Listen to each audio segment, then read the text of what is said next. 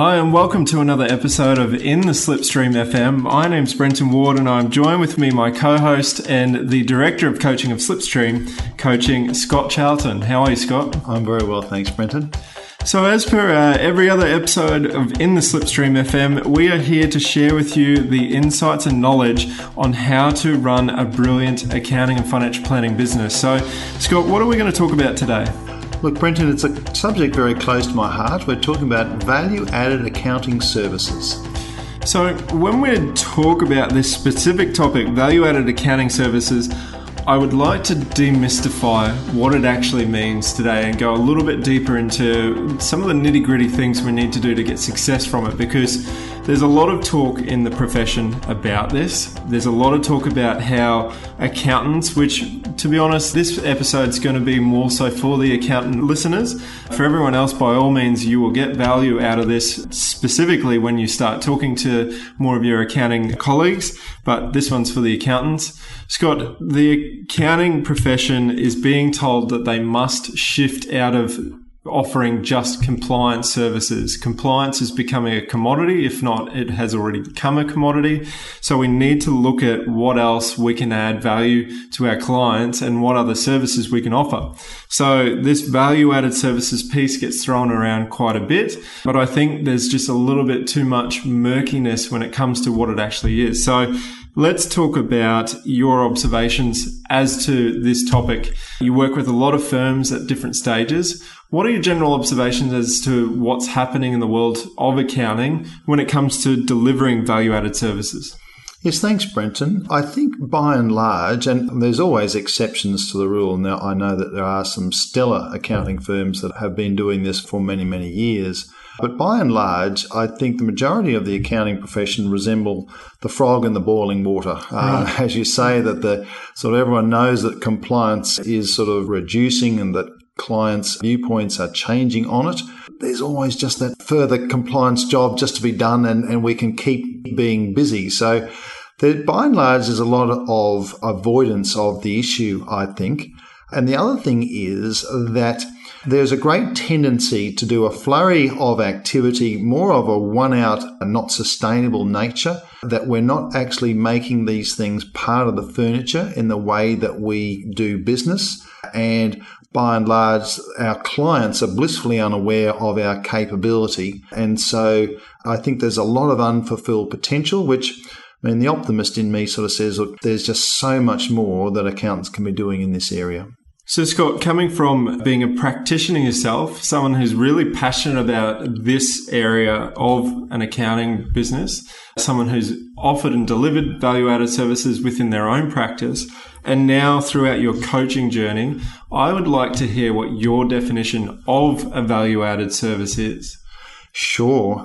If you look at it in the broadest possible sense, it's something that a client isn't already programmed to do. So with a tax return, they're programmed to bring in once a year. They bring in the technical term, I think, is stuff. They bring in their stuff and they sort of say, look, can you do it again? So anything that you're actually going to proactively raise with a client to say, We've seen some certain things in your situation that we think could do with some attention and this is what we would like to do. So that's where you're getting yourself out of your comfort zone and not just being an order taker, and you're proactively saying to the client, we think we can help you in this area.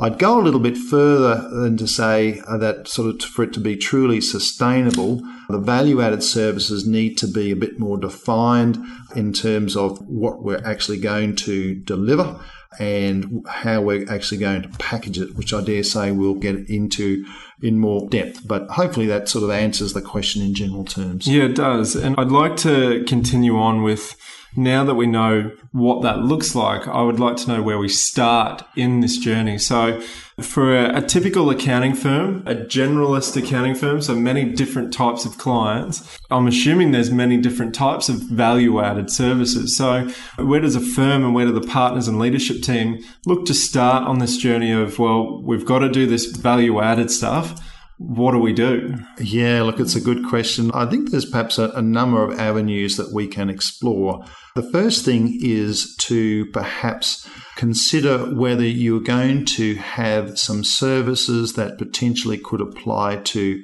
every client. So, an example of that would be estate planning services. So, regardless of whether a client is a salary and wage earner, or whether they're a, a practitioner practice, or there is a much more industrial grade business, that will apply to everyone. Sure.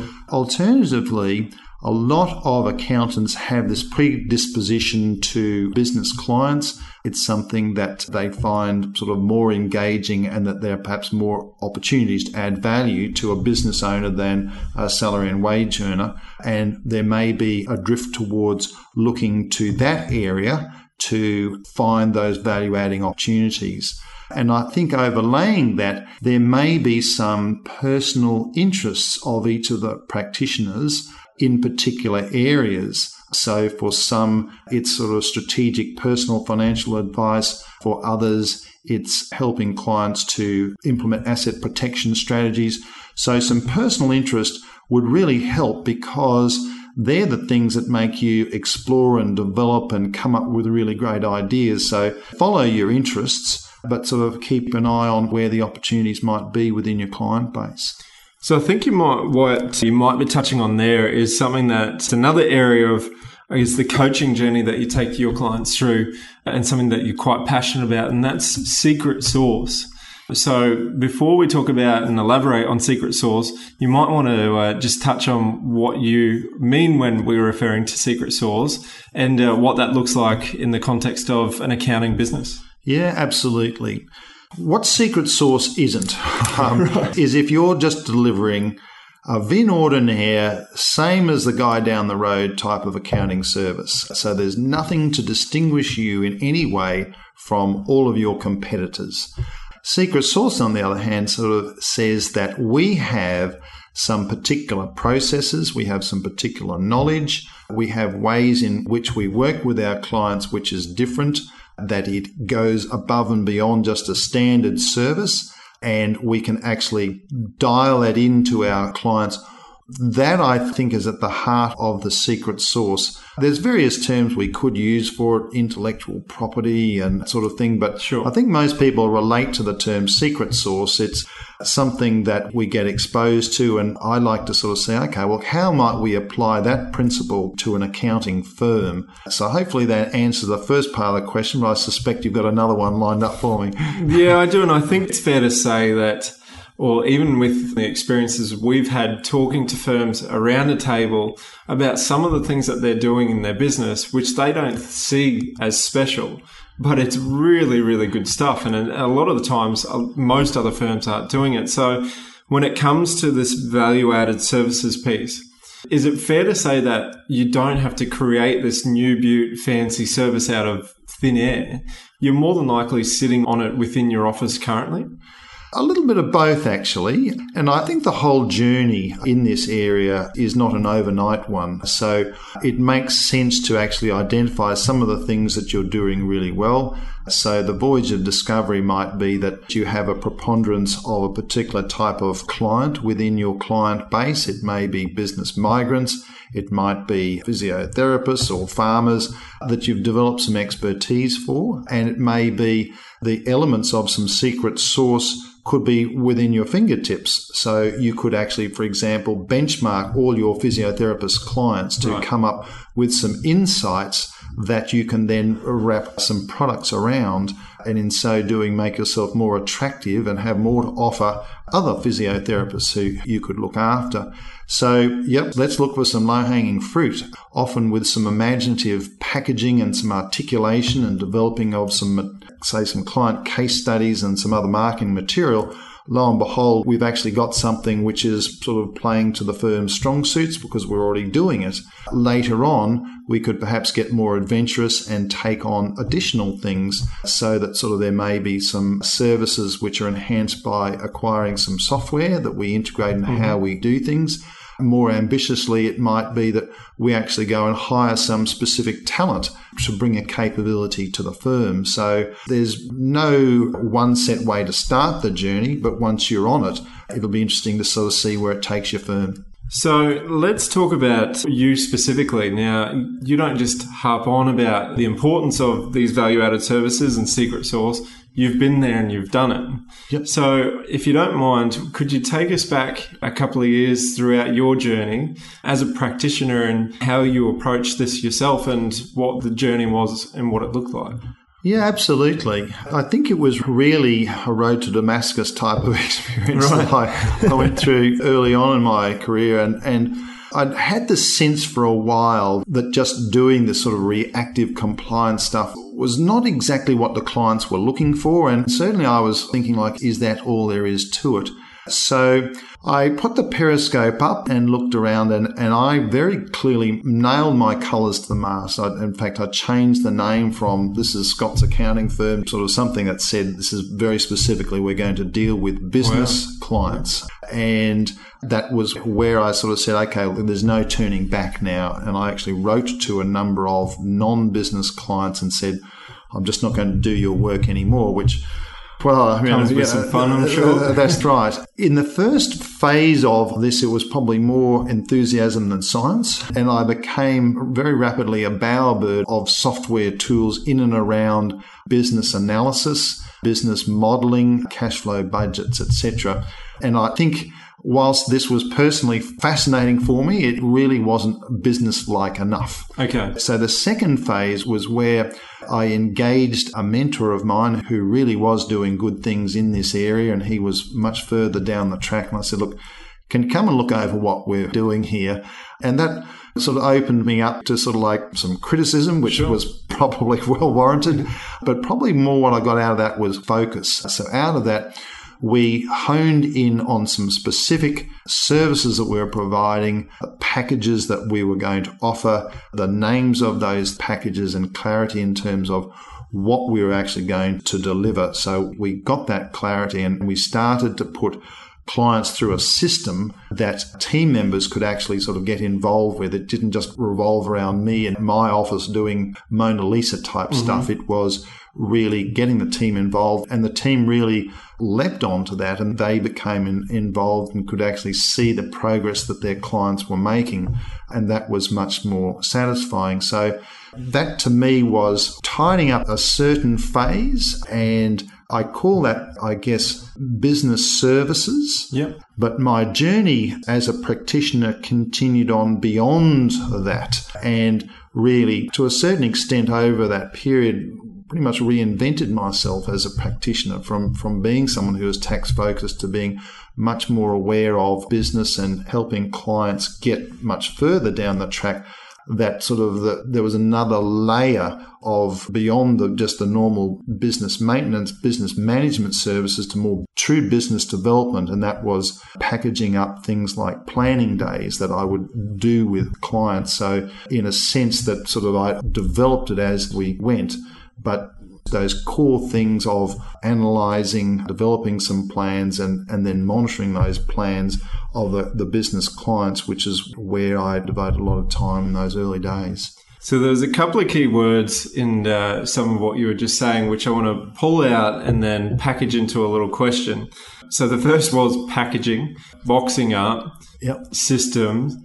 All of those key sort of words there, they all scream productization. Mm-hmm. So, where does productizing your value added services sit as part of the journey?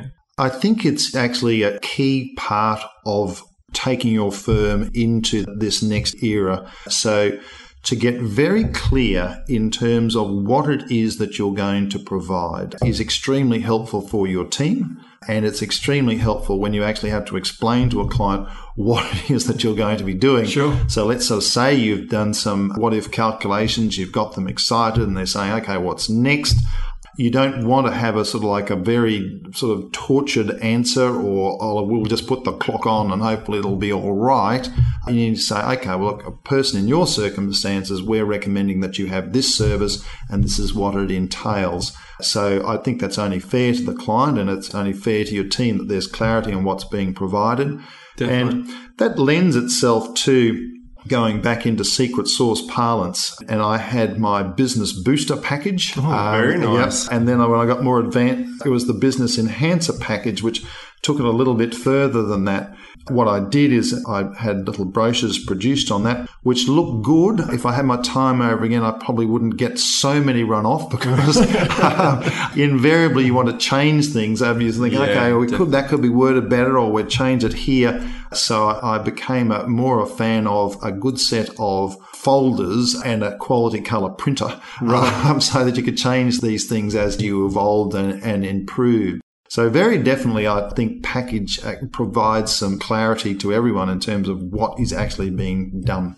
Scott, so obviously this firm's had uh, a lot of success. I mean, they've done it 160 times this planning day. So they've understood throughout that process of how to charge and what to charge for this value added service. I want to just touch on that topic of pricing when it comes to offering and delivering a value added service. How do you go about pricing it? Yes, thanks, Brenton. That's a, uh, a big question. And I I think as much as I've studied this, I think it's part art and it's part science. On the science side of things, there's a couple of dimensions. One is by having a very good handle on your inputs, knowing what's involved. And I think we accountants sort of are pretty good at calibrating the number of hours that go into things. And you certainly, as, as you get into, say, with a planning day, you get more efficient with the preparation and producing sort of the post day report. So you can actually reduce the number of hours, which that's all, all great. The art comes from actually okay, well, what is that worth? Which could be well in excess of the cost of the hours that goes into it. There's no hard and fast rules here. You may feel sufficiently confident to price those on a sort of like per client basis. I found it very helpful to actually set a, a standard price as, as to what that would be. And I think as I became more proficient in terms of what I delivered on the days and sort of the before and afters got sort of really a lot slicker and, and a lot more value adding by themselves. I sort of was able to nudge the, the price up a little bit.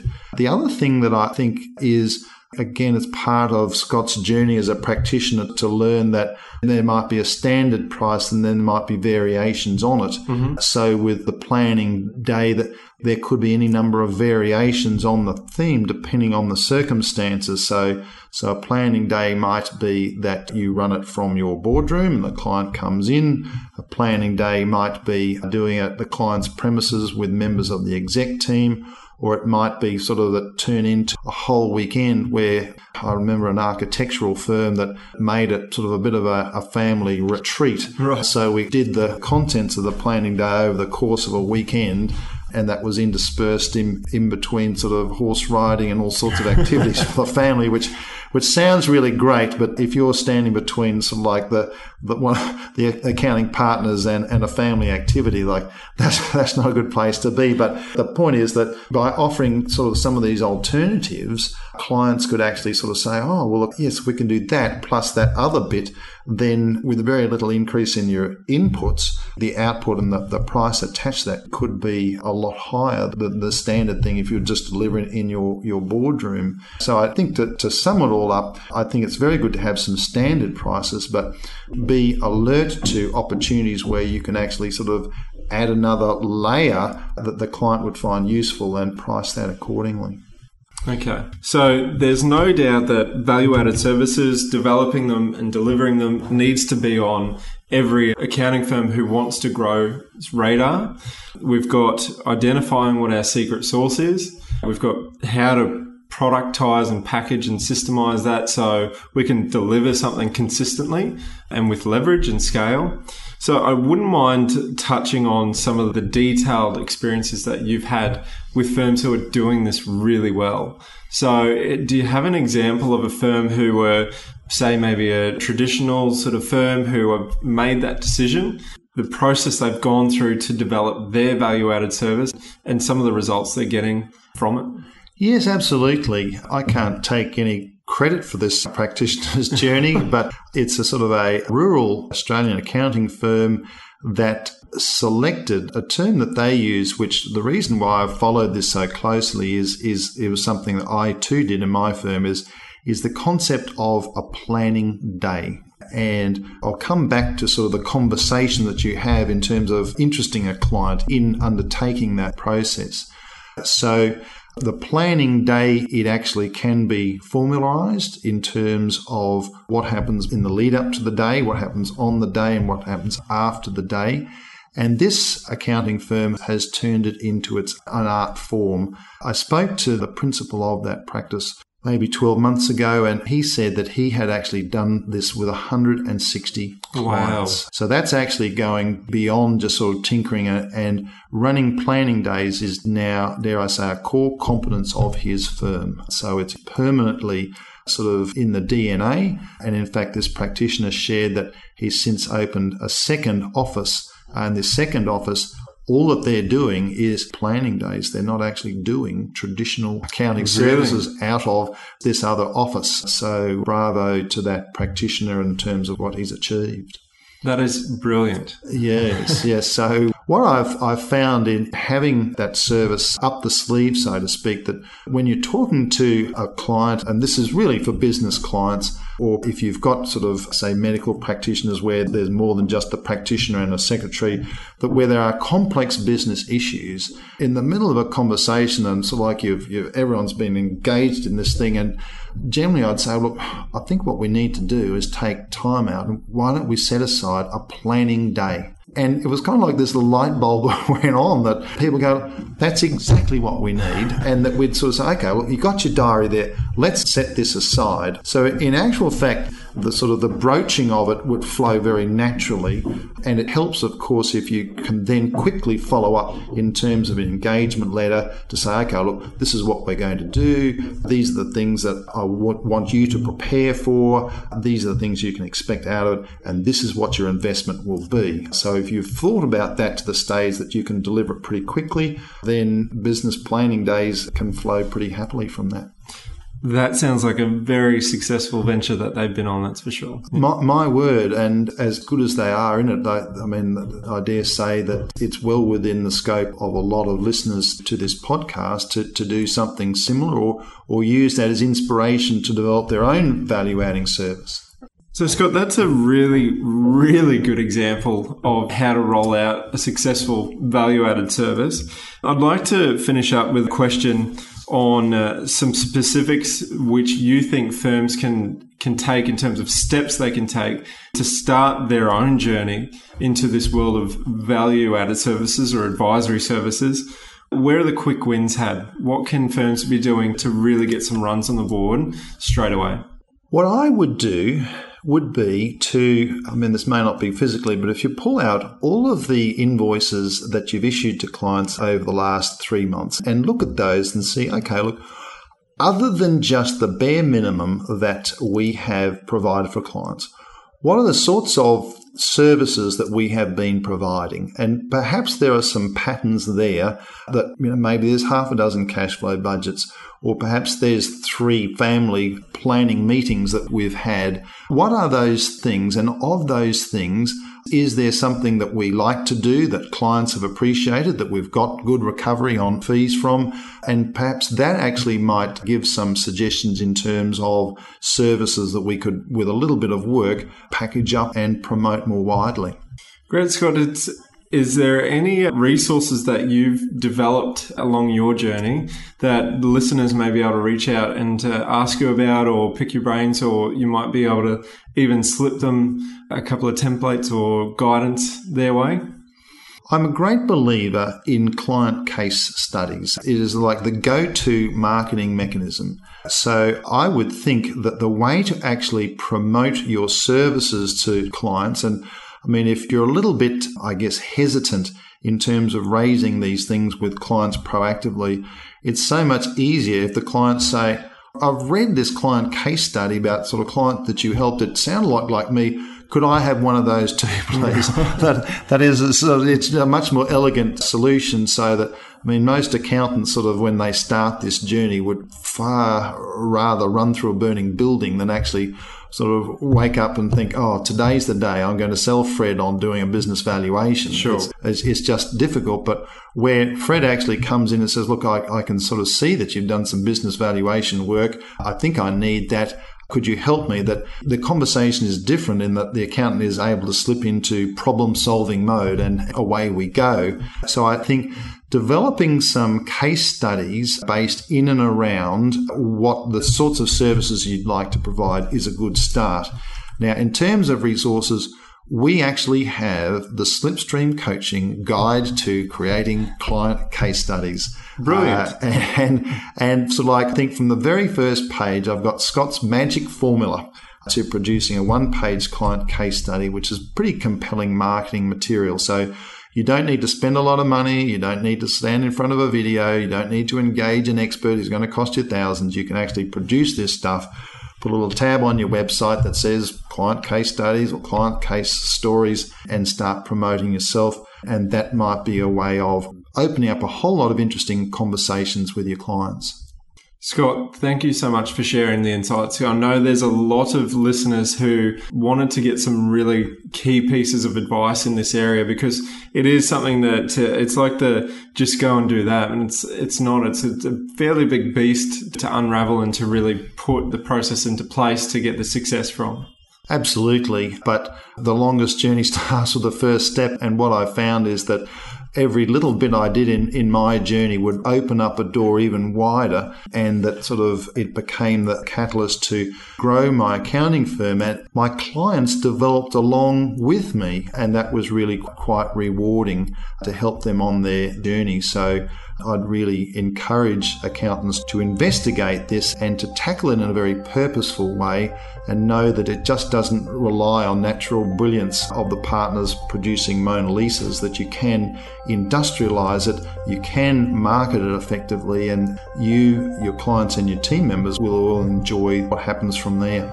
Great. Thank you again, Scott. I'm sure everyone's got lots out of this podcast. If you'd like to get in touch with us, please feel free to follow the links and the prompts below. We'd love to hear your comments and feedback on the topic and happy to help wherever we can. So thanks again, Scott. Really appreciate your time. My pleasure.